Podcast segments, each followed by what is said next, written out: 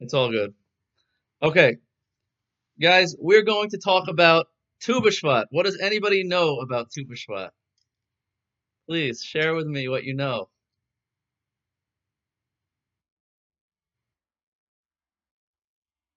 Great. The what of trees and fruit? Very good. According to the Mishnah, it's the Rosh Hashanah of Elon of Elon. It's the it's the Rosh Hashanah, the New Year of trees. So what does that mean? What does that mean? There's a New Year of trees. So actually, according to the Talmud, there are four New Years. In fact, I think there are even more. There are multiple New Years throughout the year. Did you guys know that? We all are familiar with Rosh Hashanah, right? Which is the New Year. But there's actually multiple New Years. There's a New Year for years. There's a New Year for months. You know that our New Year for months is different than our New Year for years. The month of Nisan is the first month of the year, even though it's not the beginning of the year. So we actually have two different cycles. There's also a New Year for wheat. There's a New Year for animals. There's a New Year for kings. And there's a New Year for trees. And no, this is a special one. And we want to understand why. We have to understand why. So I'll share with you a few insights into Tu B'Shvat. Then I will share with you some Kabbalistic meaning behind some fruits. And there's a tr- tradition that goes back hundreds of years to have a Tu B'Shvat Seder, which means to, uh, some people drink four cups of wine and eat, uh, according to Kabbalah, you're supposed to eat 30 different types of fruit. And the fruits fall into two into three different types of car- uh, categories of fruit, and I'll, we'll talk about that towards the end. And then we're also going to talk a little bit about the Torah portion, which is Parshas Beshalach. But this Shabbos has a special name. There are only certain Shabbases in the year that have a special name, and this is one of them. Does anyone know what this Shabbos is called? It's called Shabbos Shira. Does anyone know what that means?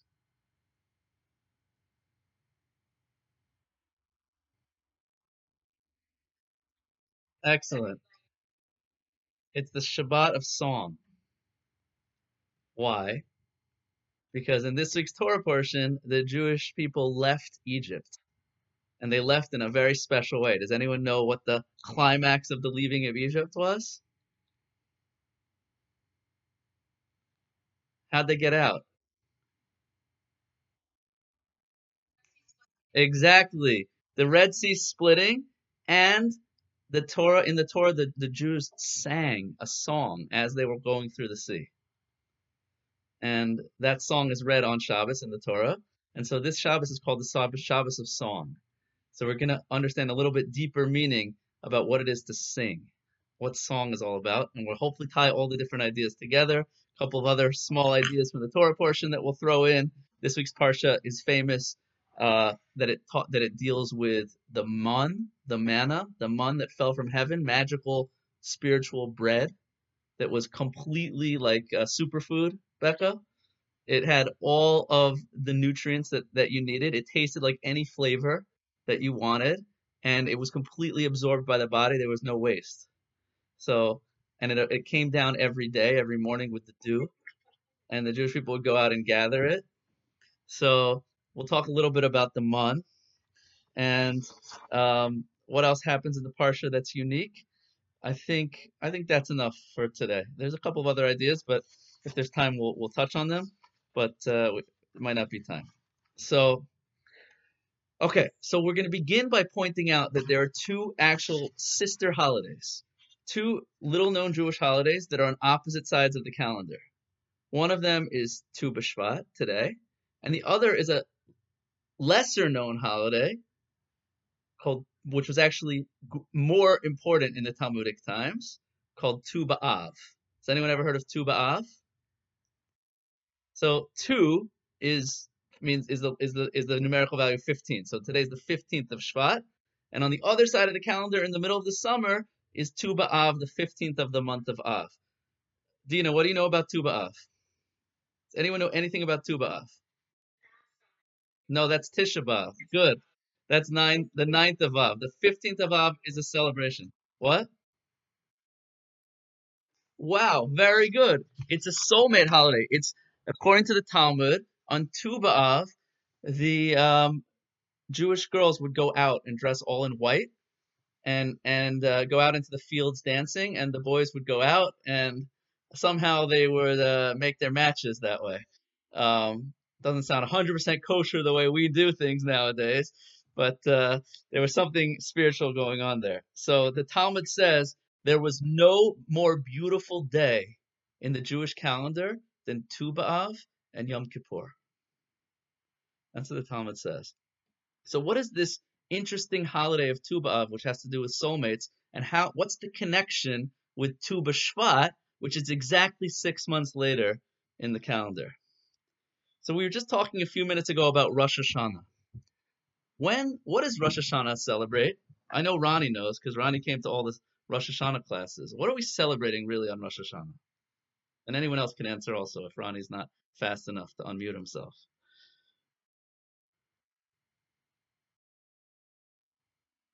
Ronnie? Bingo. Rosh Hashanah is the birthday of the world. It's not exactly Rosh Hashanah. Five, five days before Rosh Hashanah, according to the the our the Talmud, was the creation of the world, and five days later on Rosh Hashanah was the creation of who? I mean, six days later was the creation of who? Adam and Eve on on on Rosh Hashanah. So on the 25th of Elul, which is the month before Tishrei, on the 25th of Elul, the world was created. Six days later, Rosh Hashanah was Adam, creation of Adam, birthday of the world. Okay, so the reality is is that it's not so simple that Rosh Hashanah is the creation of Adam, because we're Jewish, and therefore one Jew, three opinions. So two Jews, six opinions. So according to the Talmud, there's actually two different opinions of when the world was created. Now, it's a kind of funny question. What do you mean, when was the world created? Before creation, there was no time. The beginning of Big Bang is the beginning of space, time, and matter. So, how could we say that the world was created in a certain month? I mean, I guess that makes sense that it started at a certain time, right? Time began at a certain time frame, but we're really talking about as an energy. What energy, with what energy was the universe created? So, according to one opinion in the Talmud, the opinion of Rabbi Eliezer, the world was created in Tishrei, which really means Elul, and five, six days later, Adam was created on Rosh Hashanah that we know, the Rosh Hashanah that we celebrate. But this other opinion in the Talmud, Rabbi Yoshua says the world was created in Nisan. Six months later, in the springtime, that's the month that we celebrate Passover. So there are two conflicting opinions. Was the world created on the 25th of Elul, or was the world created on the 25th of Adar? And was Adam created on Rosh Hashanah, the first day of the month of Tishrei in the fall, or was Adam created on the Rosh, Chodesh Nisan, the first day of the month of Nisan in the spring. Two different opinions in the Talmud. And now, check this out. So Rabbi Yoshua and Rabbi Eliezer don't only argue about when Adam was created. They also argue about when Mashiach is going to come, the Messiah. When will the Messianic era begin? When will the world reach its final perfection? And guess what each of them hold? When does Rabbi Eliezer say that Mashiach will come? No, he's consistent. Good guess. Tishrei, like he said originally, Rosh Hashanah, the world was created, and on Rosh Hashanah, the world will receive its final perfection. And Rabbi Yeshua says, no, in Nissan, the world was created, and in Nissan, the world will receive its final perfection. So we have a split personality going on here. Which is it? Which is it? So the Talmudic commentaries conclude they're both true. And that's the most Jewish answer. Both can be arguing. You can both see the world completely differently. And you know what? You're both right. And that's what the Talmud concludes in the greatest debates in uh, in the Talmud between the school of Beis Shammai and Beis Hillel, who saw the world completely differently. One from the side of Chesed, one from the side of kindness, the other from the side of strength. And the Talmud concludes that the heavenly voice proclaimed both these and these are the words of the living God. That means there are two legitimate ways of seeing reality. They're both right. So says, concludes the Talmudic commentaries, they're both correct. One is talking about thought, and the other is talking about action. In the world of thought, in the world of thought, the world was created in Tishrei. In the world of action, when it actually happened, was in Nisan. What does that mean? We have to understand what that means. Not only that, but there's something else we have to understand. The Torah begins something very interesting. I don't have a beginning of a Torah. Um, the Torah says, "Bereshis bara Elokim." In the beginning, God created, and the word that we use for God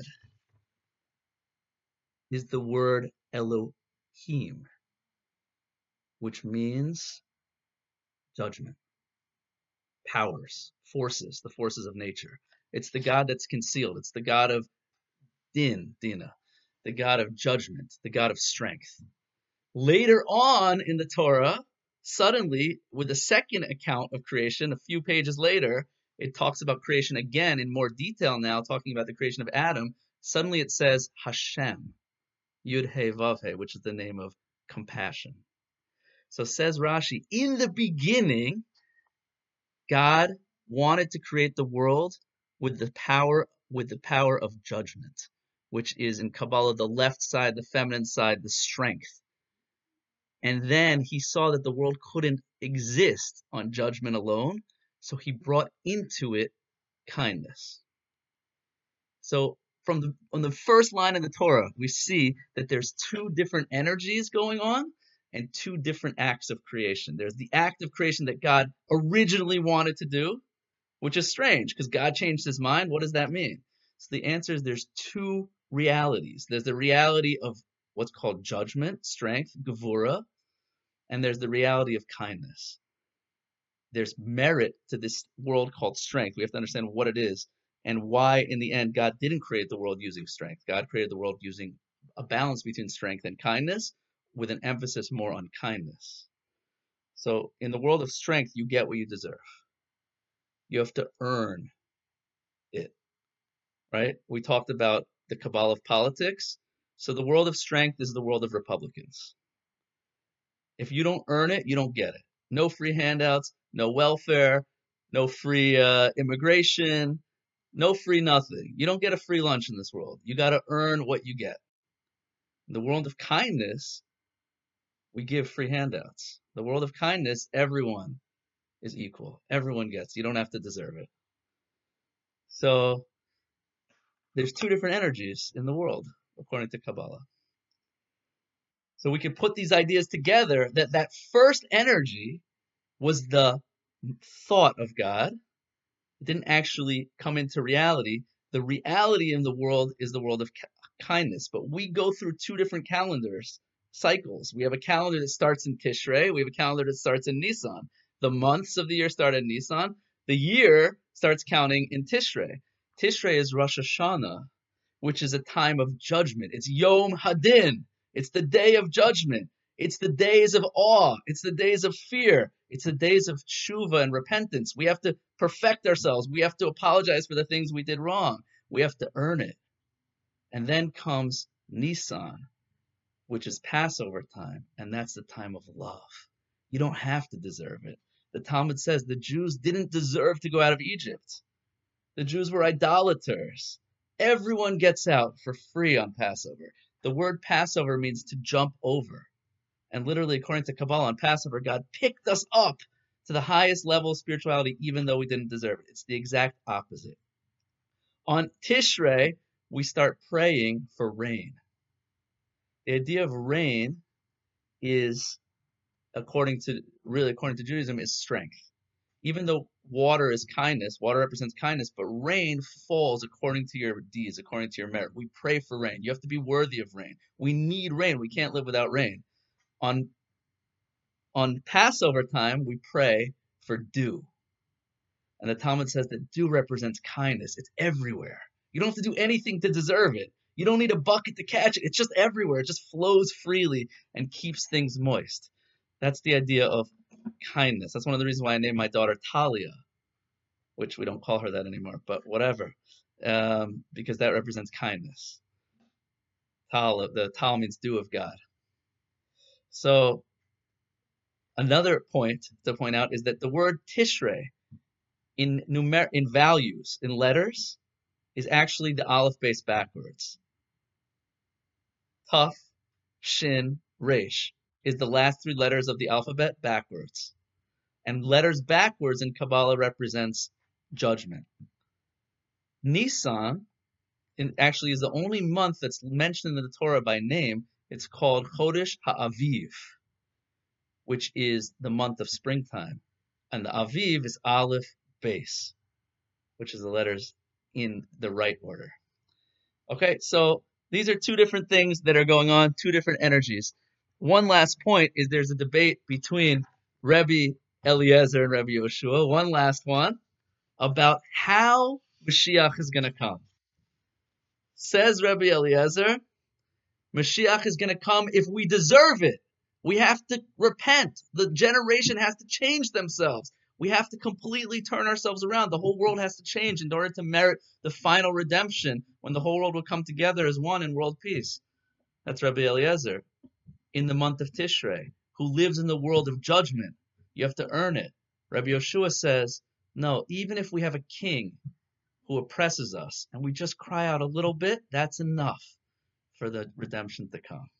You don't have to be perfect. You just have to want it. You just have to want change. You have to want a better world. Guys, enough already of the coronavirus. We're done. Let's let's get the world back together. We need it. Everyone needs it. We need to be united. We need to get out of our boxes, out of our bubbles, out of the suffering that so many people are going through. That's all it takes, is just to want a different world. We all have to want it, though. So we have two different energies, two different worlds, two different years, two different worldviews. Okay, now check this out. According to the Talmud, a child, a fetus, is formed, actually is called a baby at, after 40 days from conception.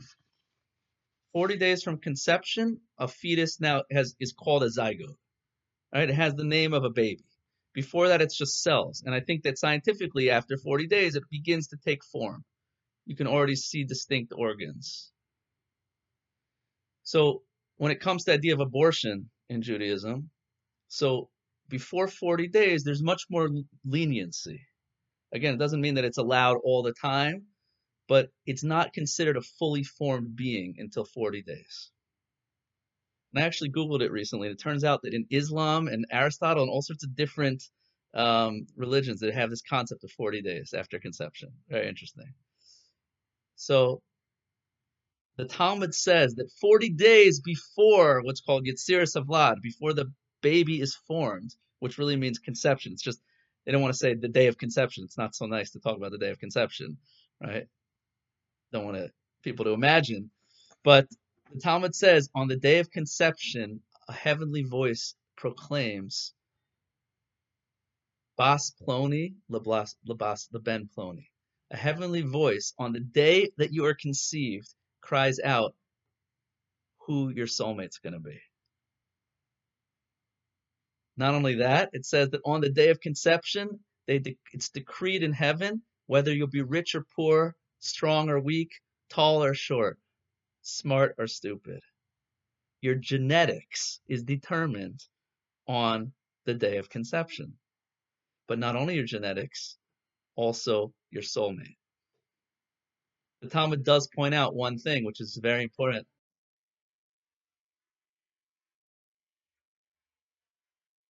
Uh, you, you maybe you didn't find the soulmate, or maybe you didn't merit the soulmate, but you have a soulmate.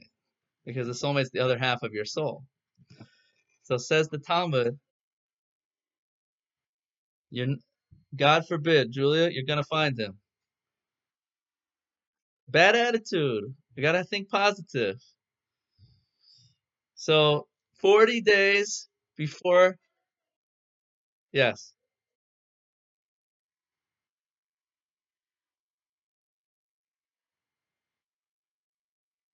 therapy.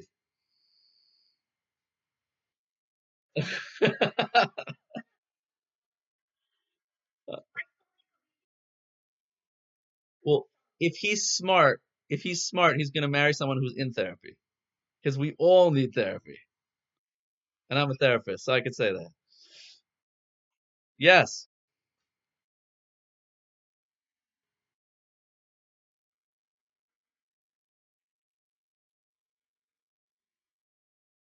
Wow. Never never heard of it. Doesn't mean it's not true. I haven't heard a lot of stuff. Sounds good. All right. So so uh so check this out. Okay? One thing, this is very important just for me to point out. The Talmud says there's one thing they don't decree on the day that you're born, on the day that you're conceived. What's the one thing that's not decreed in heaven on the day that you're born, that you're, you're conceived? Yeah? Take a guess? No, that's that's also decreed. Julia, say it. Which choices?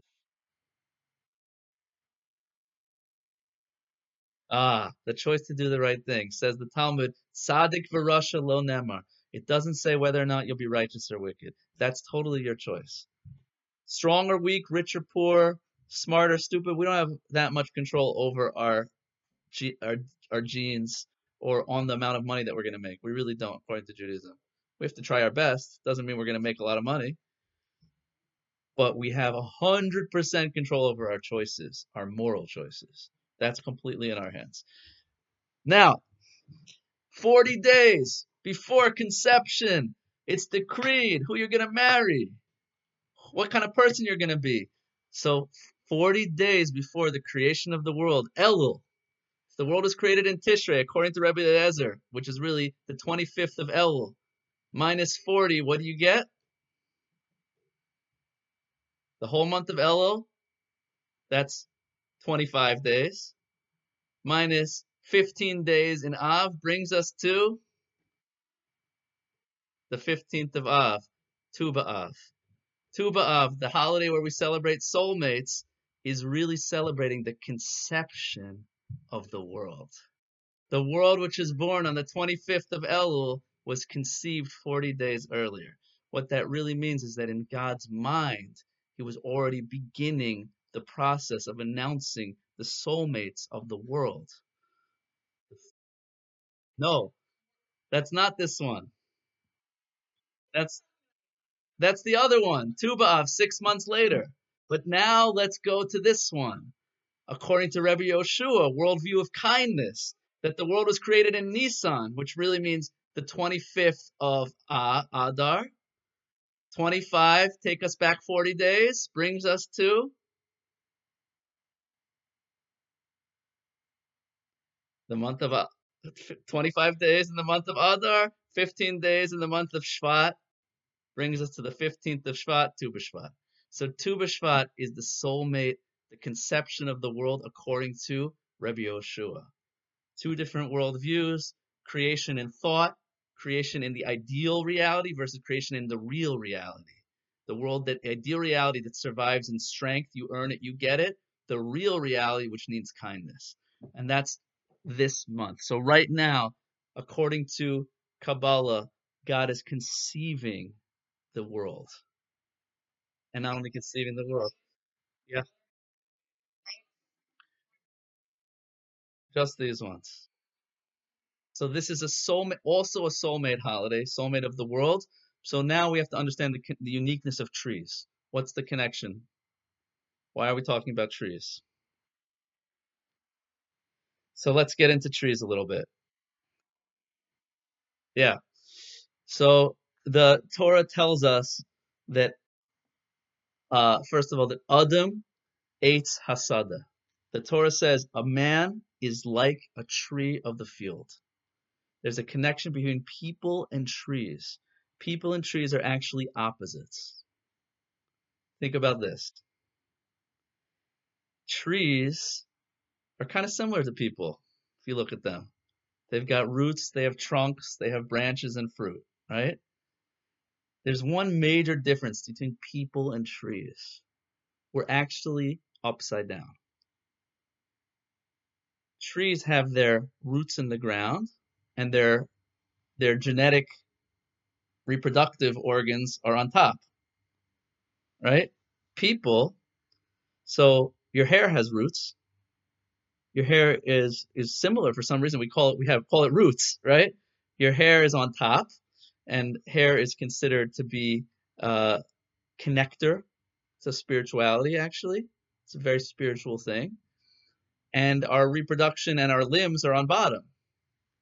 So, why is that? So the answer is very simple. We're both rooted in different places. A tree has its roots in the ground. A person has its roots in the heavens. We're literally coming from two different perspectives. In, in fact, uh, there are Talmudic sources that say that in in Gan Eden, in in the spiritual realm, people walk upside down because literally we're planted there. So when we're there, we're the other way around. Very interesting. So people and trees are are very interconnected. The Garden of Eden was surrounded by trees. At the center of the Garden of Eden was the Eitz Hadas, the tree of knowledge of good and evil, and the Eitz Chaim, the tree of life. And the tree of life, according to Kabbalah, represents the, the sefiros, the Kabbalistic system, the DNA of reality that God created in order to bring us from oneness to a world of multiplicity. The, the, the intermediary between God's absolute existence to a world of stuff. And that's through something called the sefiros, the ten sefiros, which are ten spiritual ele- emanations which God created in order to bring himself in to a physical reality and that's called the Eitz Chachaim, the tree of life. So I'm going to tell you one other very cool thing about trees. When the Torah, when the world is created according to the Torah, it says Eitz pri ose pri. God created a fruit tree that makes fruit, and the Talmud points out that the trees originally were supposed to taste like fruit. The tree itself, the bark, was supposed to taste like fruit. That sounds like a very weird thing. And it says that the trees didn't do it, didn't succeed properly. There are a number of things that didn't happen properly in the creation of the world, that God said something and things happened differently, which corresponds to the idea that we said that God wanted to create the world with strength and in the end created the world with kindness, that there was a certain reality that God originally wanted to do but wasn't able to do, which means there's like a there's a parallel dimension of the reality that could have been, but wasn't, because it wasn't meant to be for this world. So this is all very deep stuff, but at the end of the day, the Talmud says, in the future, in Olam Haba, in the world to come, in Messi- the Messianic times, the fruit will taste like the tree. I mean, the tree will taste like the fruit. All trees will taste like fruit. And not only that, says the Talmud, in the Messianic time, all trees will give fruit all barren trees are going to give fruit in the future. Talmud says when the temple was destroyed, fruit lost its taste. Yes.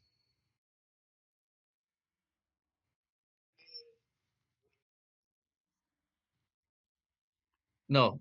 There's two different re- things. There's something called the days of Messiah, Messianic era, Yemos HaMashiach, Messianic era, and then there's something called Olam Haba, which is after the world is over. So sometimes they're they're used interchangeably, but they're two different time periods, and I'm not sure which is which exactly. But uh, the world to come. Yeah, I think that's what it means. Yes, it does mean that. Or or a spiritual existence that exists outside of this world.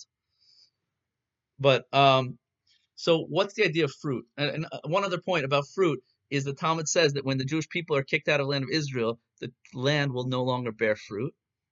But when they come back, the land will be fruitful again. And we've seen that in our own time, that the land of Israel was a wasteland for 2,000 years.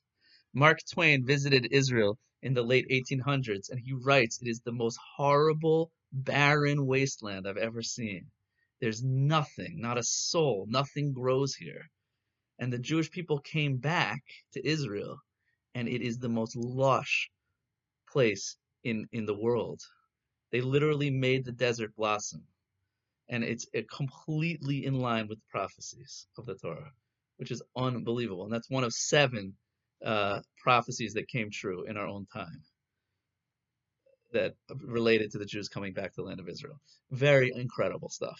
Okay, so what is this? What is the significance of the fruit and the tree? I want to explain this. This is this is unbelievable stuff. Okay, what does fruit represent? What do you think fruit represents?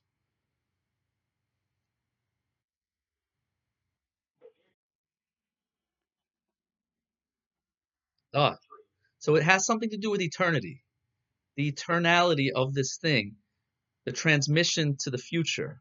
What else does it represent? Children, great. Anything else? Excellent. So fruit represents the sweetness of arriving at the destination. Right? This is a world of work. We're getting to a destination. That's the next world. That's Olam Haba. We believe that everything you do in this world matters because you're creating your next world. The world for the future, the, the world to come, is called Olam Haba, the world that comes. What does that mean? It's the world that you create through your actions and your spirituality in this world. Whatever degree you learn to refine yourself and relate to spirituality, that is what you're going to enjoy in the next world, where you're only in a world of spirituality. You can't enjoy pizza. Did anyone see the Disney movie Sold? Soul? Good movie, right? I showed my kids. So remember when they're in the they're in uh, the, the the spiritual soul world and they're trying to eat pizza and it just like pops out because they don't have bodies and they, they can't taste. It's really funny. I, I recommend it. It's it's close. It's Jewish. It's very Jewish. There's nothing in the movie that's contradictory. We would just say much stronger than they do.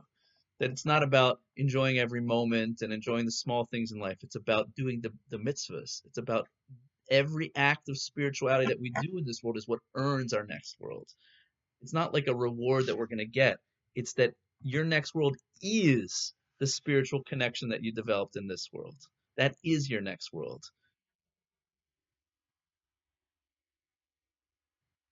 Well, so so so learn, but you do know about enough. We all we all do so many mitzvahs throughout our days. Just become conscious of doing them for the mitzvah. That's true.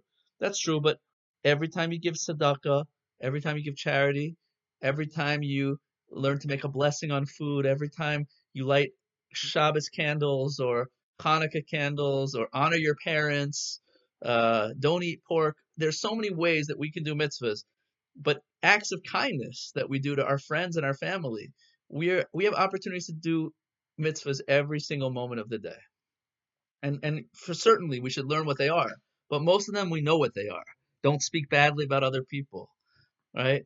Uh, help others that are in need. Yes, of course. Guarding your body, help, being healthy, building yourself spiritually. Those are all mitzvahs. Uh, modesty is a huge mitzvah, and um, even even supporting yourself is a mitzvah.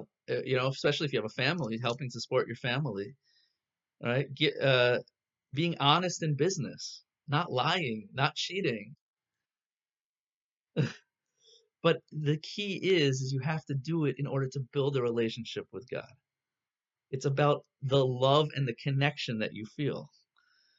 There's a Hasidic teaching that says that anyone who doesn't enjoy Shabbos isn't going to enjoy the next world. Because Shabbos is a taste of the next world. And I want to explain to you how that is. Listen. So, right. Yeah. So, so, so have to, maybe, maybe it's good to go out. Yeah. So, but part of Shabbos is not just the social aspect, it's also the spiritual aspect of just being with yourself. Also learning, but also being with yourself a little bit. So there is something you can do even if you're not with other people. You can learn to enjoy Shabbos because you have to learn to enjoy yourself. That's something that Shabbos teaches you is you have to learn to enjoy yourself, your own company, turning off your phone, being present with yourself and your family. So so Shabbos is a taste of the next world, and I want to explain to you why that is. Shabbos is not a day off. Shabbos is a day on to celebrate the work that you did the six days before. It's a celebration of the building you prepared, the building that you built inside yourself. It's a celebration of who you are. The Talmud says, whoever doesn't cook before Shabbos doesn't eat on Shabbos. And that's a metaphor for the next world. If you didn't prepare in this world, you're not going to eat in the next world. This world is the place where we grow and refine ourselves in order to appreciate spirituality. So a person who doesn't enjoy Shabbos is missing out because the next world is a day that's only Shabbos. It's a day of just enjoying the splendor of connecting to oneness, connecting to God. We have to teach ourselves and train ourselves to do that in this world, to appreciate spirituality, because the next world is only spirituality. So fruit represents the destination, the next world, the world of enjoyment. That's what the next world is. It's not a world of physical enjoyment, it's a world of spiritual enjoyment. That's what fruit represents. It's very interesting that reproduction is the sweetest part of the tree. The seeds of eternity is the sweetness. And also in our own lives, in human beings, the intimacy, the intimate process, the reproductive process is the is a is a pleasurable experience because when you're touching eternity, you're touching, you're bringing souls into this world. There's a sweetness there because there's an experience, the Talmud says, in the intimate connection, which is an experience of having arrived, an experience of just being present, just enjoying the moment. It's a Shabbos experience. So fruit represents the destination, the sweetness at the end of the journey. The tree represents the journey, the journey to get there. The tree represents this world. In this world, we don't taste the fruit. We have to try. We have to try to taste the fruit of eternity. We have to try to taste the eternal world in this world. We have to bring it down into our world. The more connected spirituality is, the more we taste it in this world. That's what Shabbos is all about, is tasting eternity in this world. But in this world, it's a tree. It's hard. It's bitter. This world is a world of work. And you know what? Let me tell you the mistake that we make we think that this is the world of pain and suffering. In the next world, we're going to taste the sweetness of the reward for having gone through all this suffering. That's not correct. Listen to what the Talmud said. In the next world, the tree will taste like the fruit. Do you know what we're going to realize when we get to the next world? The tree, the bitterness, the hardness of this world was actually sweet all along. We just didn't taste it. We didn't realize that the hardships we went through were the sweetest moments of our life because they built us. They built our future. They built our eternal world. They made us who we are. They made us great. So, fruit represents the goal, and the tree is the journey. And our job is to see that through the journey, through the journey is the destination. We get there through the journey of our life, through the hardships of our life, through the suffering. And we all suffering in different ways, everyone. You can't live in this world without suffering because this is a world of suffering. Because this is a world of disconnection. The more disconnected we are from each other, from ourselves, from God, from the big picture, the more we suffer. The more connected we are, the more unified we are, the more spiritual we are, the more we connect to the next world in this world. Now listen to what the Talmud says, why are we celebrating trees right now in the dead of winter when the trees are dead? The trees all lost their leaves. It's dark and cold out there. I don't know where you guys are, but it's really cold here in Baltimore today. Says the Talmud, on this day, this, underneath the surface, underneath the ground, underneath the hard crust of the tree, the sap is beginning to rise in the dead of winter. And if you've ever tapped a maple tree, there's a whole world going on inside that winter cold tree. The sap is beginning to rise up. So you think it's the darkness and the coldness of your life? Listen clearly. In the darkest, coldest moments, the sap is beginning to rise. Those are the moments of growth. That's when the spring is beginning to be prepared. Winter is the time when rebirth is beginning under the surface. It just hasn't been revealed yet. And according to Kabbalah, good things in your life come from a certain world in the spirit in spirituality that manifest themselves as good. What about bad things? Where do they come from? So nothing bad comes from God. God only creates good. So where do bad things come from? So according to Kabbalah, they come from an even higher, holier world even good, better stuff. It's just that it can't come into this world in the shape of good because it's so holy. It can only come into the world in the shape of bad, and it's even better than the good stuff because it's the bad stuff that takes helps us to grow. And you know in your own life that through the challenges, those are the times that made you great. Those are the times that brought out the latent talents and strengths that you had within. Just now, being in the hospital was very challenging for my family. For me, it wasn't so bad. For my family, it was really bad. But we've grown from it. And it's shown us the areas that we have to work to become better. So, night, according to Judaism, the day begins in the night. You know that, right? We celebrate the night first because the darkness comes before the light. You got to go through a cold night in order to get to a bright day. You got to go through that work. That's the tree. That's the work of this world. And I want to conclude with the idea of Shabbos Shira, the Shabbos of song. Okay, you ready for this? The Jewish people went through 210 years of slavery in Egypt. The death of the, all of their boys, a whole generation of boys were thrown into the Nile River. They went through so much suffering. They finally are free. They're marching out of Egypt Suddenly they find themselves face to face with an ocean, and the Egyptian army is closing in behind them. What do you do? What's it all for? We're going to die now. What are we going to do? Torah says, walk through the sea. Go in to the hard places. Go to the places where you don't see any way out. Just walk forward. Just keep going, and the sea will split miraculously. You're going to get through. And suddenly, as the sea split and they saw the Jewish people went through and then the sea came crashing down on the Egyptian army, they saw suddenly, clearly, with absolute clarity, that everything is for the good.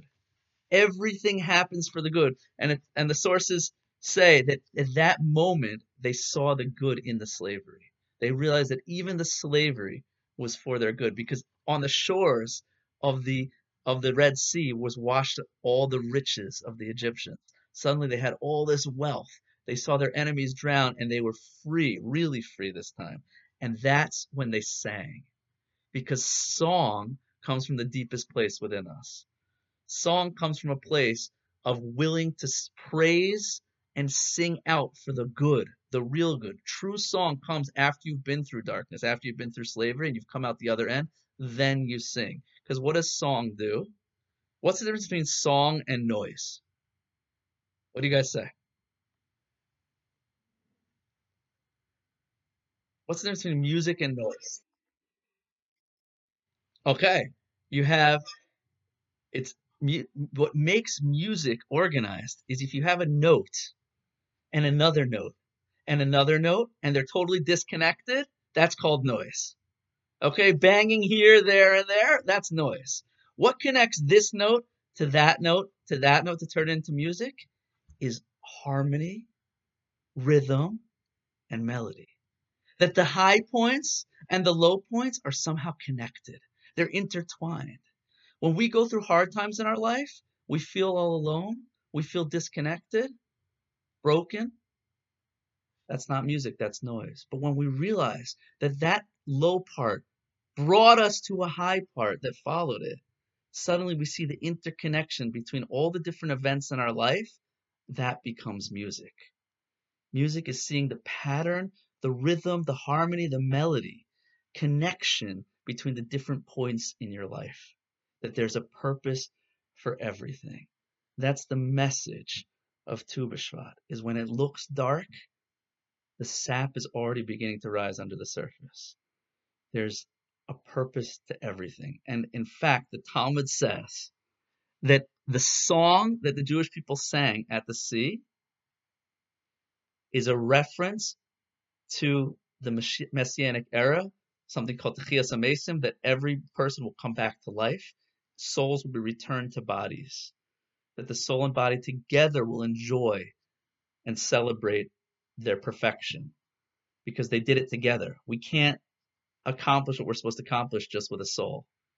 The body and soul together have to get the reward, and that's the final uh, period of reward on this world, which takes place with both body and soul. And in this in this song, it says, "Then we will sing," and the Talmud says it's a reference to the future. Then we're going to sing. Because at the very end of creation, after Mashiach comes, we're going to look back and we're going to see a Holocaust.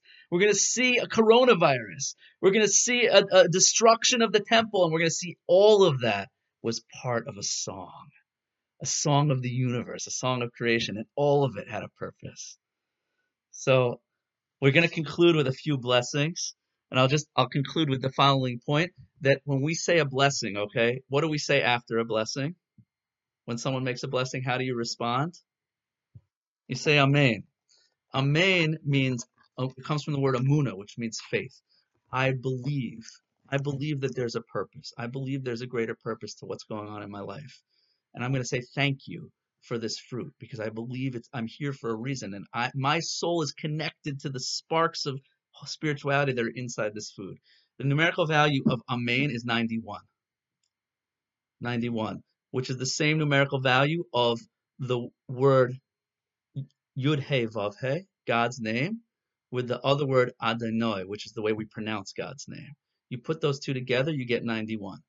Yud He Vav He represents God in his absolute totality, God that's beyond, and the process of God coming into this world. And Adonai represents the lowest level of that spiritual system that we discussed, the sefiros, which is God's revelation on earth, the lowest level, the one that we can actually connect to. So we say Yud Ke Vav we have in mind God Himself, and yet the word we say is the one that's the lowest level that we have access to, which is God's revelation, this feminine aspect of God, the Shekhinah, which is revealed to us in the world. So we're con- and our job when we do mitzvahs is uh, kabbalistic intention is to connect Yud He with Vav He, God that's above with God that's below. Liyachid Kudsha Brichu, God with Shechinte, the feminine and the masculine aspects of God together. You put those together, you get the Gematria 91, which is the same numerical value of the word Ilan, tree. Tree represents the totality of the spiritual world and the physical world coming together. And just as a nice, uh, interesting side point, the the word uh, never mind. We're going to skip that right now. But uh, the word sarap, which means syrup, it's a Hebrew word. Hebrew word syrup. The sarap, the sap, which goes up the tree, is also made up of the numerical value of two words, which is uh, the samech mem, which represents the angel of uh, evil, who is the masculine form, and Lilith, who's the feminine form of evil, and them two together equals sarap, syrup, and on Tu B'Shvat, it says the sarap, the syrup goes up in the Ilan, meaning that the negative forces have their are uplifted by the, the unity of negativity, the masculine and feminine unity of negativity go up together with the masculine and feminine form of of of godliness. So anyway, that's just a side point. Okay, so according to Kabbalah, we're going to end with uh, a couple of blessings. Okay, so I'd like you guys to join me. Whoever has anything in front of you, We're going to make a blessing. We're going to say Amen.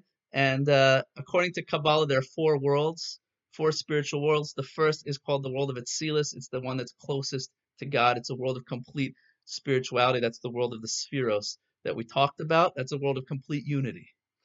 And um, I believe that it, this is not mentioned in the Kabbalistic book that I looked at, but I believe that wine represents that world because wine is a spiritual substance. The numerical value of wine equals the numerical value of secrets, sod, yayin, and sod. The Talmud says, nichnas yayin yotze sod. When wine goes in, secrets come out.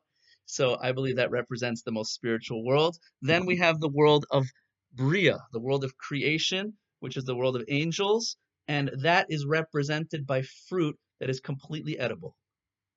Like an apple, which the seeds are really edible of an apple, and uh, um, uh, a pear, um, uh, figs, blueberries aren't tr- aren't tree fruit, but yes, could be they are tree fruit actually. I think they're perennial. Um, what else is completely eaten? Um, lemons. Uh, he says actually you could eat the peel of lemons, oranges. Um, I can't remember what else. Okay, that's the world of Bria. It's a world that's totally spiritual. Okay, next we have fruits like apricots and uh, prunes and uh, dates, which have a, a hard pit on the inside. That corresponds to the world of of. It's a more tangible world with a little bit of hardness, but it's inside. It's hidden inside the fruit. And then finally, we have nuts that are surrounded by a hard shell. That represents this world, the world of Asiya, the world of action, where our lives are surrounded and encased in a shell, a shell of impurity, a shell of things that look bad. It's not really bad. There's fruit inside that shell. Inside the darkness, inside the challenges, there's fruit. You just have to break through the pit. Okay, so we're gonna make a blessing on wine. I'll make a blessing on a on a on a date. If you have an olive, olive takes precedence. Grapes also take precedence. So um, I'll make a blessing on the wine. Baruch hagafen. L'chaim, l'chaim to everyone. I'm going to make a blessing on on a date. I mean, uh, yeah, this is a date. Tamar. Baruch atah Adonai melech elam bari pri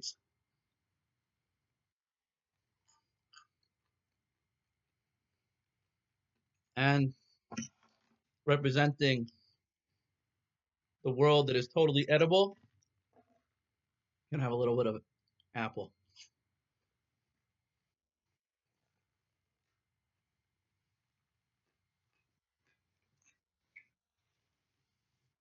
As you eat the fruit, think about the sweetness, think about the journey, and the fact that we're all on a journey in this world. We're on a journey to the next world. The more we can taste the sweetness of the journey, recognize that although there are hardships in our life, those hardships build us. They build our eternal world. And the eternal world is a world of complete sweetness, a world where everything makes sense, a world where we can look back at our life and we can sing the song of our of our journey. We each have our own song to sing.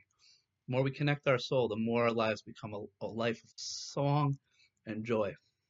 Thank you guys so much for joining me tonight. I want to wish you all a beautiful Shabbos and a beautiful Tu B'Shvat, and we look forward to 40 days from now, creation of a new world. Rabbi Yoshua says, in Nisan the world was created, and in Nisan the world will be redeemed. should be zoche We should merit the Geula Shlema, the final redemption, that the entire world should come together. All fruit trees should bear fruit. The fruit should taste, the tree should taste like the fruit, and we should see the coming together of the entire world in peace and harmony. Let us say, Amen.